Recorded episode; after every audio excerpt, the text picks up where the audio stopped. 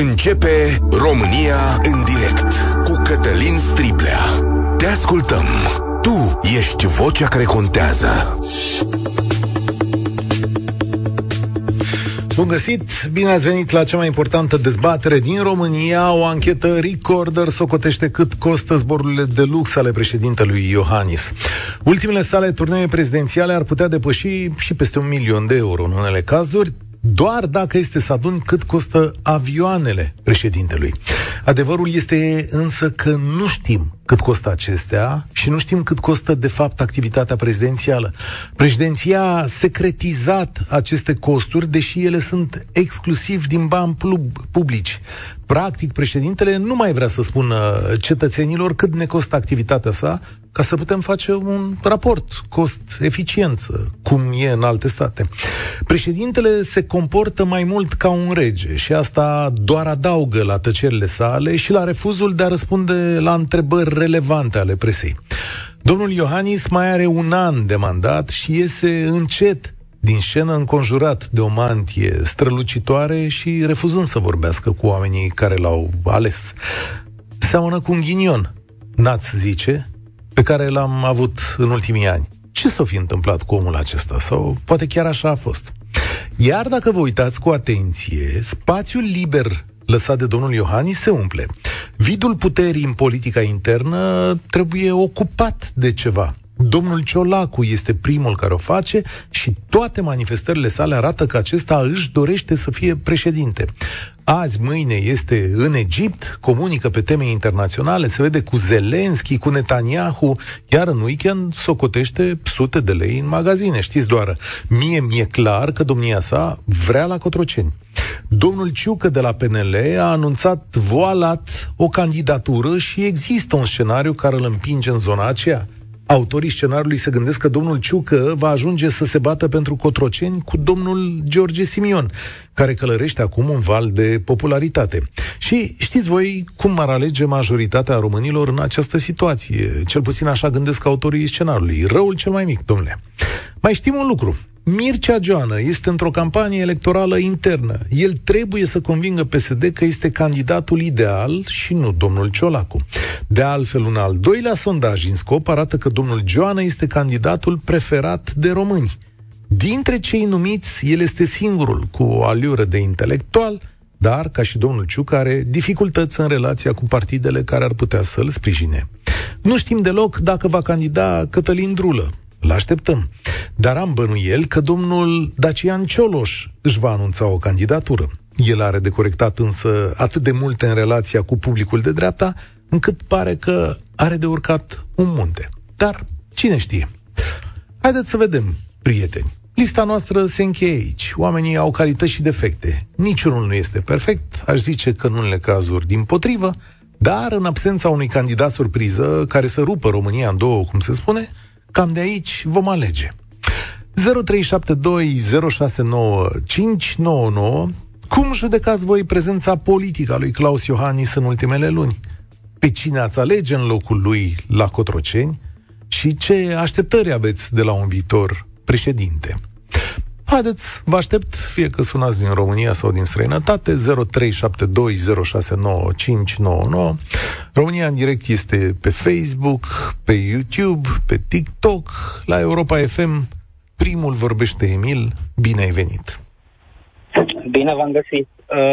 În legătură cu ce a spus despre prezența politică a domnului Iohannis, aș caracteriza în ultima perioadă ca la un team building, așa când te întâlnești cu prietenii, cu colegii din alte județe, respectiv cu președinții altor țări, mai stai de vorbă, mai ciocnești un pahar, vezi ce se mai întâmplă, în rest zero barat.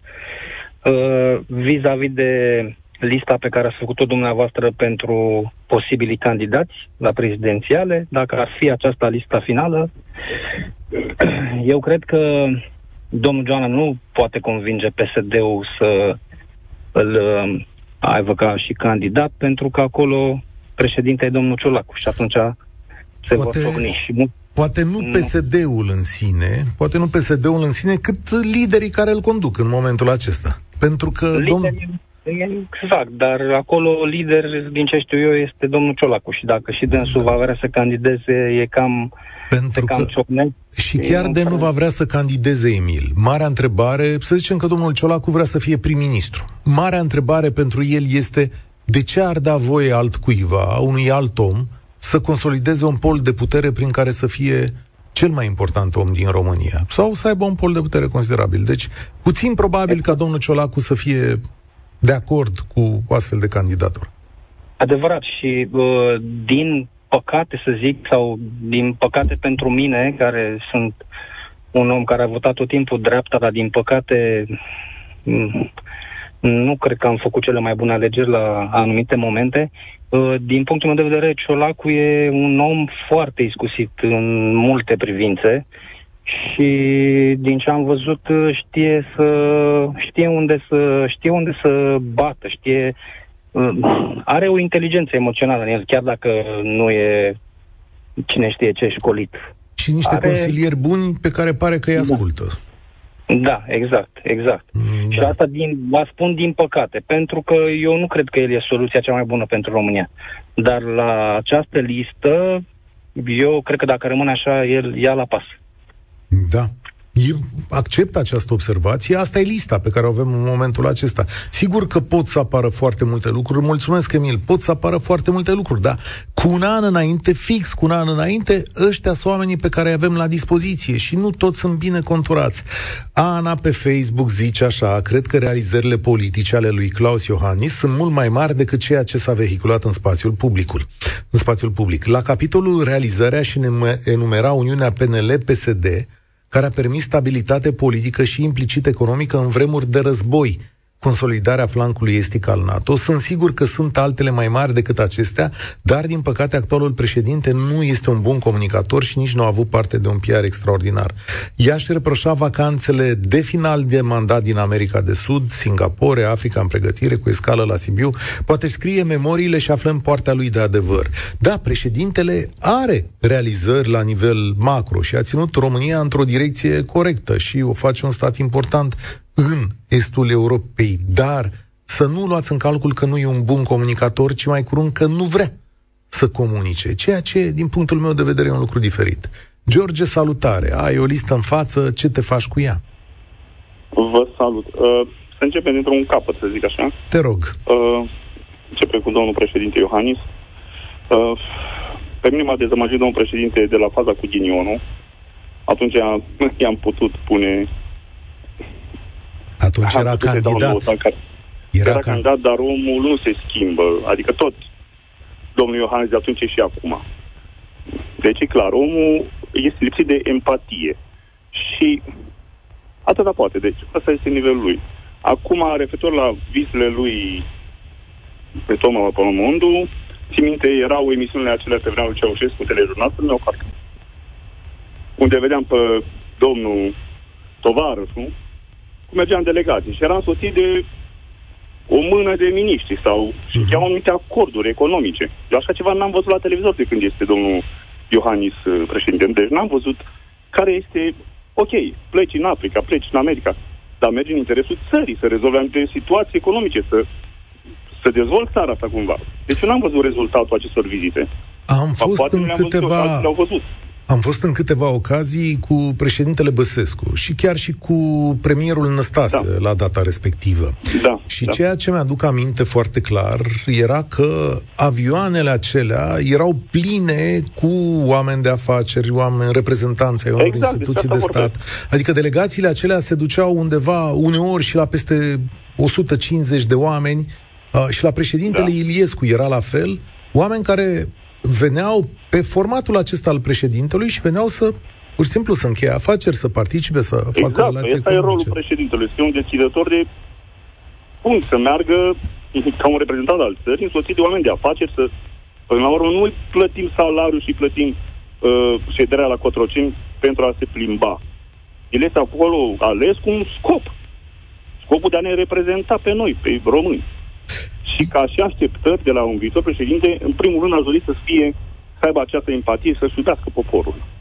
Asta deci e... nu neapărat să fie foarte deștept, foarte elevat, foarte, dar să-și iubească poporul. În primul rând să-și iubească poporul. Acum Pentru nu știm că... dacă domnul Iohannis nu iubește poporul. Mm, nu știu, eu simt, simt simțirile mele nu sunt de acord cu, acest, cu această afirmație. Referitor la candidații potențial care ar putea să ia locul, uh, singurul candidat pe care simt că ar putea să, să miște ceva în țara asta ar fi doamna Lasconi. Dar se pare că și alții au avut această intuiție ca și mine și au tras-o pe linie moartă, să zic așa. Nu e neapărat. Nu e neapărat. Să știi că ce s-a întâmplat în ultimele 48 de ore ar putea să fie o bună fundație pentru doamna Lasconi. Pentru că da, și asta adevărat. Da. ea s-a poziționat pe un public mult mai mare decât uh, a făcut-o USR-ul.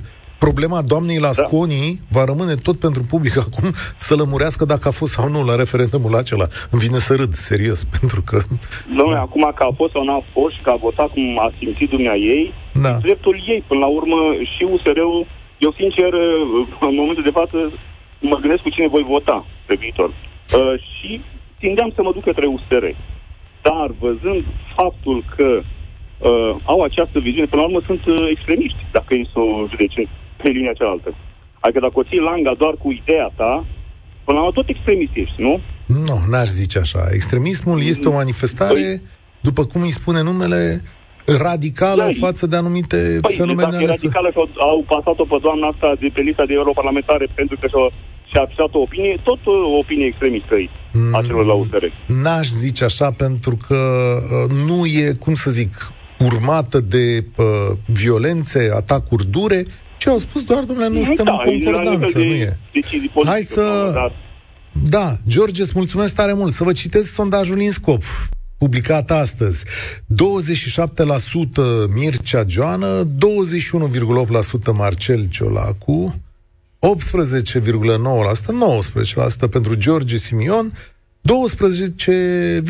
pentru doamna Lasconi, dar și doamna Șoșacă ar fi votată, de 10,5% dintre oamenii care au răspuns la acest sondaj.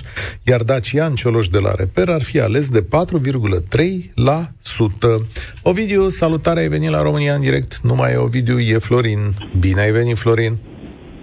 Salut. Salut. Uh, ascultându-te acum, îmi dau seama că eu m-aș număra printre cei 4, cât ai spus. Domnul uh, Cioloș, da. Da. Uh, i-aș mai da o șansă. Mi se pare uh, omul uh, cel mai european dintre cei pe care i-ai, uh, i-ai menționat mai devreme. Um, altfel spus, uh, uh, domnul Ciolacu nu este același domn care acum vreo câteva săptămâni, când a început nebunia din Israel, spunea, haideți, domnule, ce vreți să transformăm taromul în ambulanță? Nu e același domn? Da, da. Același domn care acum se duce în Egipt, Stați într-o încercare da. de spălare de imagine publică aia pe care a făcut-o praf acum câteva săptămâni, nu? Așa cum la domnul, uh, în cazul domnului Iohannis, uh, spunem, domnule, omul nu se schimbă de la ghinion, nu putea merge în altă parte. Așa și domnul Ciolacu, credeți că are altă opinie decât uh, ambulanța taromului, pentru simplu fapt că acum se duce în Egipt? Nu știu să vă zic, dar până la urmă asta e treaba lui, adică trebuie să-i scoată pe oamenii ăia de acolo. Ce să... Sigur că da, numai că între timp probabil că l-au tras de mânecă niște consilieri și au spus, stimabile domn, cât am vrea noi să te consiliem, ta faci gafe impardonabile. Da, mă rog. Ok, cântărește asta mă. atât de mult în alegerea dumneavoastră, dacă ar fi la o adică? A, nu, nu, nu, nu. Nu, evident că în alegerea mea nu. Uh-huh. Alegerea mea o în mintea mea am făcut-o de mult. Nu, nu cântărește asta. Da, domnul Cioloș, îi dați șanse reale?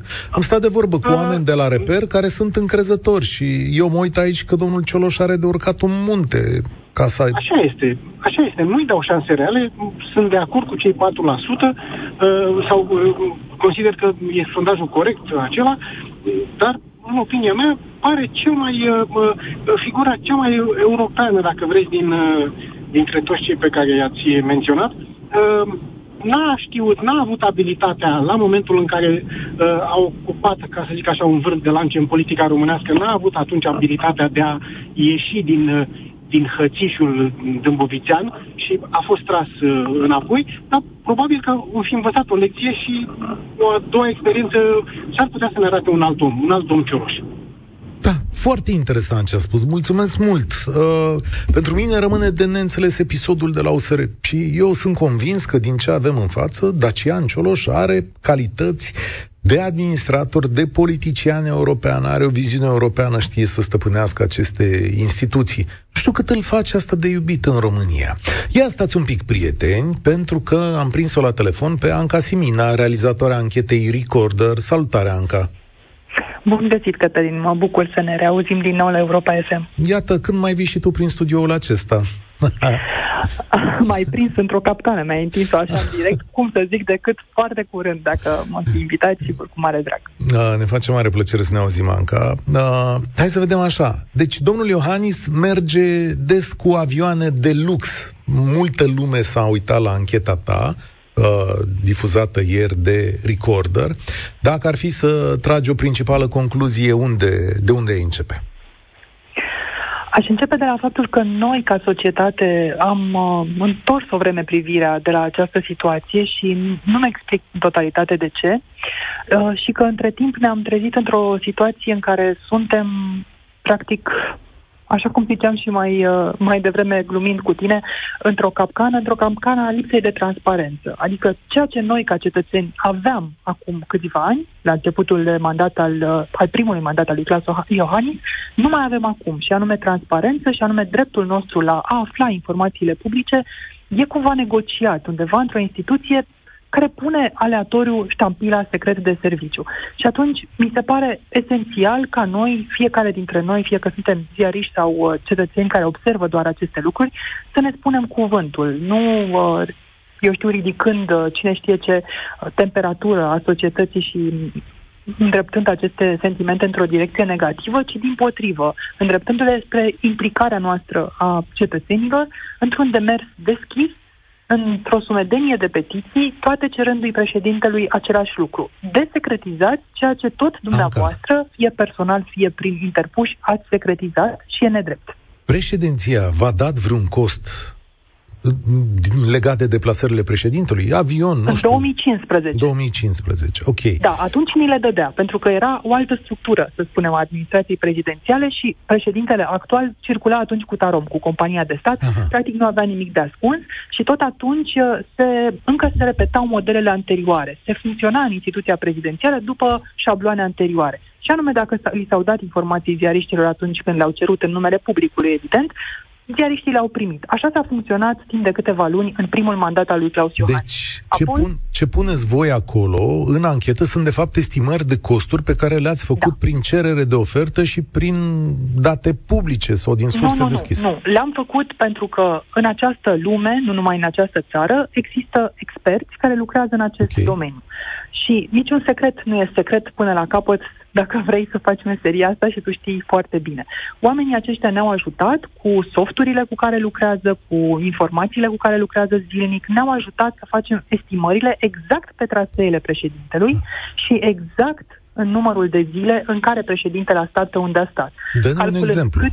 Dă-ne un exemplu. Hai să vedem. De Turneul sud-american. Pentru cine Turneul n-a văzut sud-american, cred că a fost uh, estimat la 1.200.000 de euro, n-am acum cifrele în față, dar sper că ăsta este numărul corect. Uh, noi am dat acestor experți traseul respectiv, punct cu punct, orele la care s-a decolat, orele la care s-a aterizat, cât anume s-a staționat, unde și de ce. Ei au calculat costurile administrative, costurile cu echipajul, costurile cu pasagerii, uh, costurile administrative, judecând după aeronava respectivă și având contextul larg, pentru că nu e ca atunci când ne cumpărăm noi de un bilet pe avionul de linie, judecând contextul larg și anume orice tip, uh, orice închiriere a unei astfel de aeronave presupune că ți asumi tu ca om care așteaptă să-i vină avionul la scară, drumul avionului până la tine. Deci dacă el e la New York, tu plătești drumul de la New York la București ca să te ducă pe tine la Singapore. Asta se adaugă la costuri. Și, Asta se adaugă la costuri. De, de asemenea, sunt costuri de extra catering. Pentru că atunci când comanzi caviar sau, eu știu, uh, o șampanie anume, nu intră în meniul obișnuit pe care ți-l oferă uh, compania, fie ea și de Dar... business jet. Aici nu știm, Anca Simina, dacă a comandat sau n-a comandat, pentru că e secret. Nu.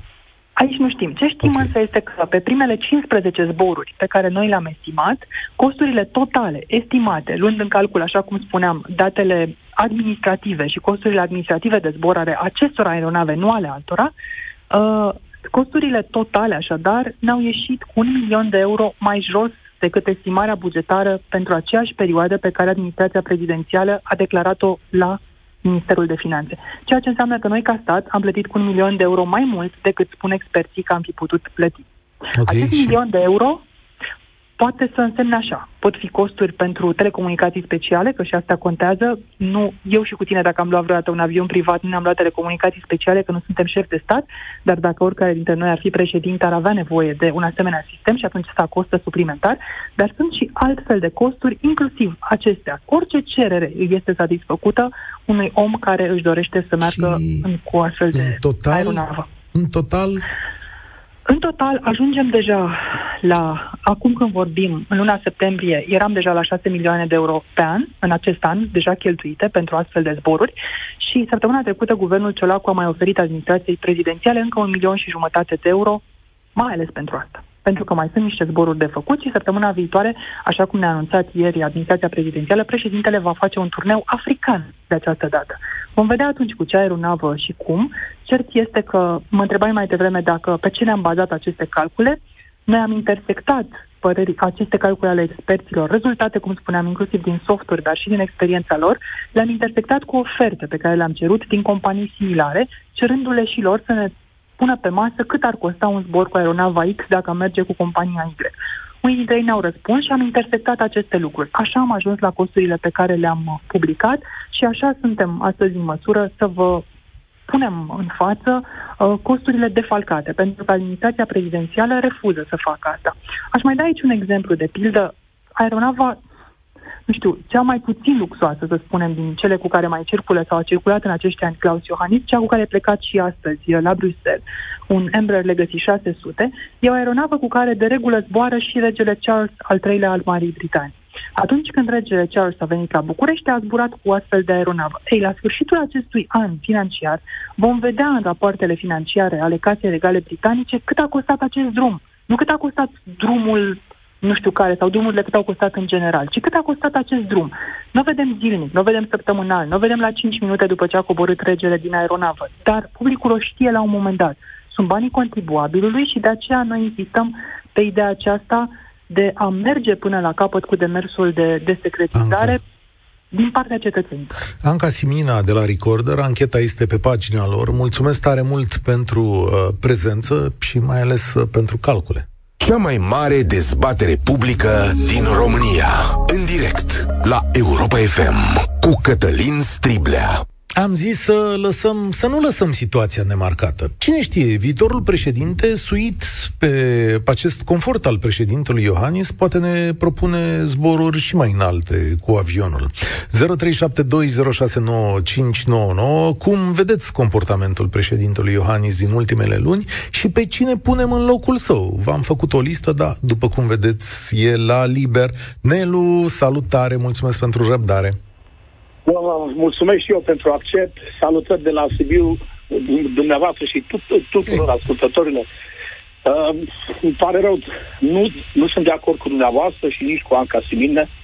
Accept costurile care se uh, deduc cu aceste călătorii. Sunt absolut normale, sunt oficiale, nu sunt particulare, sunt mm-hmm. pentru România și pentru țară. Nu pot să accept astfel de comentarii pentru că uh, Uh, fiind și sibian, eu știu ce a făcut dânsul aici în Sibiu atâția ani de zile și la ce nivel de dezvoltare ne-a dus. Dar puteți Asta accepta... Vrea și cu România. Asta vrea și cu România. A vrut întotdeauna. El mă ascultați o secundă? Mă ascultați da. o secundă? Dar acceptați ca da. aceste da. costuri să fie secrete? Uh, aici este o problemă. El mm. a învățat și de la ceilalți președinți, mm, care s-au dat de gol cu, cu, ce, cu el singur dădea, el singur dădea rapoartele. El singur a dat rapoartele. Administrația lui prezidențială a dat până în 2015 aceste rapoarte. Asta îl vom judeca la, la finalul mandatului. Dar de ce să nu judecăm nici mie nu mi-ar place să știu că n-a făcut ceva cu vincios pentru țară și pentru popor. Mm. Dar uh, asta se va vedea la finalul mandatului și nu, oricum nu va scăpa de repercursiunile legii. Deci, dar vă convin, uh, eu sunt ferm convins că omul ăsta vrea tot ce e mai bun pentru țară, să știți. Okay. Dar el știe să o facă în felul lui, intelectual, nu uitați că el a fost inspector general aici la Sibiu cu mulți ani în, în urmă. El știe ce fa- face în orice moment și cu cine stă de vorbă absolut în orice moment. Mm-hmm. Deci nu vi se pare că a încălcat niște standarde normale de bun simț? Deci nu vi se pare că a încălcat Alo? niște standarde normale de bun simț? Uh, nu, el așa procedează, este stilul săsesc în, în, în, de comportament și de evoluție intelectuală. Deci nu face nimic deosebit, nimic pe ascuns. Nu face. El trăiește momentul, dar face în felul lui. Și îi place ca oamenii, oamenii pe care îi coordonează în activități, uh, uh, îi place să facă așa cum okay. zice el, cum cere el. Da, n-am... pentru, buna, pentru rezultatele care, pe care le preconizează. Să nu credeți că el e rău intenționat pentru România. Nu, eu n-am zis că e rău intenționat. Nu, eu v-am da. pus la uh, socoteală faptul că noi ca societate avem dreptul să știm și faptul că în alte state da. care au alt da. mers decât România, de exemplu, da. președinții sau premierii nu folosesc avioane de lux, cum a fost la mormântarea reginei Elisabeta, unde domnul Iohannis a fost printre puținii care s-a dus cu o aeronavă de genul ăsta. Da, în fine. Domnul asta Crida, e... domnul Crida, dar nu se putea duce cu una din, uh, din Tarom, cu ba da, din Tarom. Ba da, și tocmai, ba da, tocmai pentru că acolo cererea autorităților engleze din cauza mari aglomerații de avioane a fost ca șefii de stat și de guverne să vină cu avioane de linie, pentru că era mai simplu pentru toată lumea. Da, da să zici. Da. Dar de ce a, asta, problema asta acum? De ce? De ce să ne așteptăm la sfârșitul mandatului? Dar de ce Sunt acum? altele mai stringente, alte probleme mai stringente. Întotdeauna, eu nu accept răspunsul ăsta când apare o investigație de presă. De ce acum? Da? Dacă că nu ia. Uite, așa s-a asta, potrivit. Asta. De ce acum? Să, adică de ce să nu răspundă acum cât e în timpul mandatului? Vă admir pe, pentru toate eforturile pe care le faceți și uh, în alegerea colaboratorilor noastre. Haideți să trecem acum la cei care ar putea veni în locul lui. Vă rog. Eu cred personal, Ionelo din Sibiu, eu cred că unul ar fi Mircea Joană, dar uh, domnul acela, cum îl cheamă, care este acum în Parlamentul European, uh, ăla micu. Cioloș. domnul Cioloș este admirabil în această postură, vă spun sincer. Ok, da, știți că sunteți singular, aproape singular în chestiunea asta. Și mie îmi place că domnul Cioloș are calități de astea politice europene. La fel cum îmi place am și de Mircea Joană, care are calități. Da. Da, am plăcerea și bucuria să ascult Europa FM și alte uh, surse de înaltă calitate și din care învăț și informez propriile convingeri. Da, păi nu, sigur că sunt convingerile noastre. Acum, voiam da, doar să o da, argumentați. Da, sigur că... Dar el, eu vreau să fie cât mai sănătoase. Nu așa oricum, știți? Deci eu nu pun gura nici la AUR, nici la PSD, care vorba aia n-a avut niciodată succes în Sibiu în, în ultimii 25 de ani. Deci da. PNL-ul, ei, ei ne-au ridicat pe noi. Și uh, Forumul German și toate celelalte. E posibil. Mulțumesc. Nu știu dacă ei mai sunt uh, acum pentru mulți români o alternativă. Uite, îmi scrie un amic și zice, domnule, e bine să aflăm în timpul mandatului președintelui Iohannis ce cheltuiel face, pentru că acum putem schimba după ce se încheie mandatul președintelui Iohannis, nu mai putem schimba, adică lucrurile sunt consumate. Dar opinia publică are dreptul de a spune asta. Răzvan pe Facebook spune așa, că vreau un președinte creștin ortodox. Uh, contează atât de tare, da? Urmăresc tendințele actuale, România este condusă de lideri non-creștini. Cum ar fi? De unde? Până unde? Iată, domnul Ciolacu e cel mai ortodox cu putință. Un președinte trebuie să fie uman, cu bun simț, cu repere morale. Dacă ne uităm la foștii președinți, niciunul nu a fost grozav. Păi toți au fost creștini ortodoxi. Ah, nu, domnul Iliscu cred că zicea că e ateu, nu? Uh, George, salutare! Da, salutare, salutare dumneavoastră și tuturor ascultătorilor. Mă bucur, mă bucur să, să fiu în direct noastră. Um, referitor la, la tema emisiunii de astăzi, eu personal îl admir foarte mult pe, pe domnul Cioloș, consider că este cel mai pro-european din toate opțiunile pe care le avem, dar um, nu cred că dânsul are puterea de a câștiga aceste alegeri. Nu, nu știu, Rom, România nu cred că merită la momentul actual un președinte precum Cioloș și mizez... Uh, România nu merită, zici că România da. a făcut ceva greșit. Nu, România nu-l alege pe domnul Cioloș. Că îl merită, că nu-l merită, pare că nu-l alege în momentul da. ăsta. Mai e un an. Nu știu, vedem. Bun, și atunci, pe chestiunea realistă, George, adică, bun, la, îl dăm pe da. domnul Cioloș că nu are șanse. Cu cine rămânem acolo? Um, păi, probabil o, o să fie Ciolacu, pentru că Ciolacu este cel mai capabil cam din toate opțiunile pe care le-a prezentat PSD-ul până în momentul de față. Și cred că vom avea nefericirea de, de a-l avea pe, pe Ciolacu președinte, deși dânsul este oarecum reprezentantul unei largi majorități din, din România, un personaj care nu n-a, n-a lucrat niciodată în viața lui, pur și simplu s-a cocoțat pe un oportunism politic și mi se pare că este preferatul majorității românilor în momentul de față. Deși este destul de trist, dar cam asta este adevărul.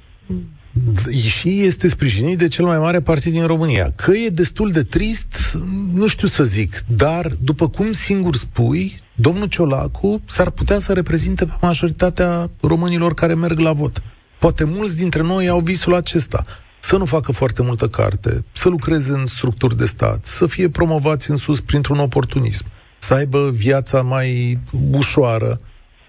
Poate că ăștia suntem ca nație și atunci, ce să zic, da, da, to- tocmai asta spuneam, că dânsul reprezintă imaginea unei majorități românești în momentul de față, adică oportunism cât se poate, dacă se poate să cocoțe pe, pe un val de pe un val de simpatie oarecum politică, PSD-ul trebuie să recunoaștem s-a restructurat cât de cât din, din catastrofa uh, pe, care, pe care a dus-o Dragnea și, și Viorica Dăncilă și în momentul de față este cam cea mai, cea mai validă opțiune pentru funcția de președinție. Asta, asta e clar. Da, nu asta avem. Partea, da. Cu asta avem, cu asta defilăm. George, mulțumesc tare mult. Încerc să mai fac loc la persoane aici. Ion, ești binevenit. Salutare. Alo, salutare, multă sănătate și la mulți ani sărbătoriților zilei astea. Domnule, că bine zici, la mulți ani, îmi cer scuze că am uitat cu Și tot. vreau să fiu foarte scurt, că deja m-ați înghesuit aici în convorbirea dumneavoastră. În primul rând, regret votul acordat președintelui și nu l-am acordat odată, l-am acordat de două ori. Nu pot să-l iau. Asta e, l-am dat, l-am dat, l-am dat, cum zicea mare actor uh, Acum, român. nu trebuie să regretați. Știți de ce? Pentru că politicienii sunt supuși dezamăgirilor. Noi avem o judecată de moment. Și dacă socotiți în foarte multe chestiuni mari, președintele Iohannis a ținut cârma corect. Cine știe peste ce mai dădeam în alte da, situații? Da, oricum, a fost oportunist. Eu sunt convins că dacă noi uh, băga pe PSD la guvernare, sunt convins că va avea, ar fi avut loc un referendum și nu știu cum se, se întâmpla, cum se finaliza. În ceea ce privește al doilea subiect, uh, aș merge mai departe decât lista dumneavoastră și l-aș introduce pe Cătălin Drulă printre preferații mei, să zic așa, dar ca premier. Iar președinte, în tandem cu Drulă, pe Ludovic Orban. Nu știu, așa o văd eu. Acum e o opinie, bănuiesc, minoritară, nu știu cât de minoritar. Cu toții dar, avem, uh, cu toții avem preferințele noastre, dar trebuie explicate. De ce Ludovic Orban? Uite, eu nu m-am gândit la el. Ar putea să fie un bun președinte. Ce vă place la Ludovic Orban? Deci vreau să spun că de când l-am cunoscut, cred că din, uh, bine, cunoscut uh, public, nu mi-a făcut deloc de dumnealui, dar l-am văzut că are totuși o, un principiu și mai, după mai multe principii pe care le respectă. Și nu, nu i-am găsit cusururi sau nu i-am găsit părți negative foarte mari. În rest, uh, chiar la el m-am gândit, nu știu, îl admir cum se, se manifestă în public. Din păcate nu este vizibil, sau poate nu se vrea să fie vizibil, uh, dar asta este opinia mea pe care nu știu dacă mi-o schimbă. Ei, nu că nu e vizibil, într-adevăr, nu se vrea să fie vizibil, pentru că domnul Drul are mai puțin bani de plătit către televiziuni decât restul partidelor. E, vă dau o explicație așa. Dacă face referire și la domnul Ciolacu, chiar îi atinge pe cei care folosesc mai mult social media, pentru că acolo se, se desfășoară cel mai mult, având această oportunitate da. în ziua de astăzi. Cu da. Acum... rest, uh, în rest, cu alte, în alte zone mai puțin. Aveți opțiuni limitate. Mulțumesc tare mult, Ion. O ascultătoare spune pe WhatsApp Data viitoare la prezidențiale aș dori să câștige Ion Țiriac pentru că are avioanele lui. Aveți perfectă dreptate. Flavia, ești la România în direct. Salutare! Bună, nu am prea vrut să sun, dar uh, domnul da. din Sibiu, că așa tot din Sibiu sunt mai indignat. Așa. Uh, pentru că mie mi se pare că domnul Iohannis uh, nu pot să zic că ar meri, adică nu știu, ceea ce face el se numește fală, face un exces de zel din punctul meu de vedere. L-am votat de două ori, doar pentru rău cel mai mic. Nu l-am votat nici măcar ca primar, pentru că, sincer, ca om nu mi-a plăcut niciodată. Mm-hmm. Dar da. asta este părerea mea personală. Da, da ia fi atentă, ia fi atentă. Gândind retrospectiv, îți spun o întrebare aproape impertinentă, vor spune unii. Gândind retrospectiv, mai consideră acum că Victor Ponta este răul cel mai mare? Uh, nu, doar pentru că are în, în spate PSD-ul, asta a fost problema principală. Uh-huh. Am zis că nu votăm PSD, orice ar fi, nu votăm PSD, oricine ar fi omul PSD-ului, nu-l votăm. Da, da, asta e foarte Când aud că domnul Iohannis a făcut și a adus Sibiu în toate părțile, totul se vede doar pe zona centrală. Nimeni nu s-a uitat pe periferie, nimeni nu s-a uitat pe alte părți, doar pe ce s-a televizat. Sincer, eu nu m-am da, gândit la PSD, dar întotdeauna m-am gândit, uitându-mă și astăzi la domnul Ponta, domnule, are omul ăsta un talent de a se face antipatic în niște situații E, e rar talentul ăsta, adică să reușești să... Nu știu, a făcut ceva și luna asta, luna trecută a făcut ceva. Acum o să-mi aduc aminte, colegii, a avut, a avut o scriere, ceva pe Facebook, care a enervat sute de mii de oameni. Nu mai știu, scrie Mihai, da. Așa nu mai știu lor. Da. Să dea cu bățul în baltă, nu știu cum se A, despre doamna Cileacu, da, de la Digi24, asta a făcut, da. Și da, nu, la alegerile astea... Eu sper oricine altcineva să mai apară în peisaj, pentru că nu-mi place nicio versiune care este. Niciuna, am, am ah. zis așa, Joana, Ciolacu, Ciucă, poate Drulă, nu știm, George Simion, uh, Dacian Cioloș. Am numărat șase oameni aici despre care știm câte ceva azi. Da, eu sper să mai apară cineva, nu știu, așa o revelație ceva, pentru că oamenii care i-ați enumerat, mie nu mi-ar plăcea să ne conduc ca și țară. Asta e problema. Am impresia că mergem din rău înspre mai rău, deloc înspre mai bine. Uite, din păcate. Eu vreau să spun că te înșeli. Și știți de ce?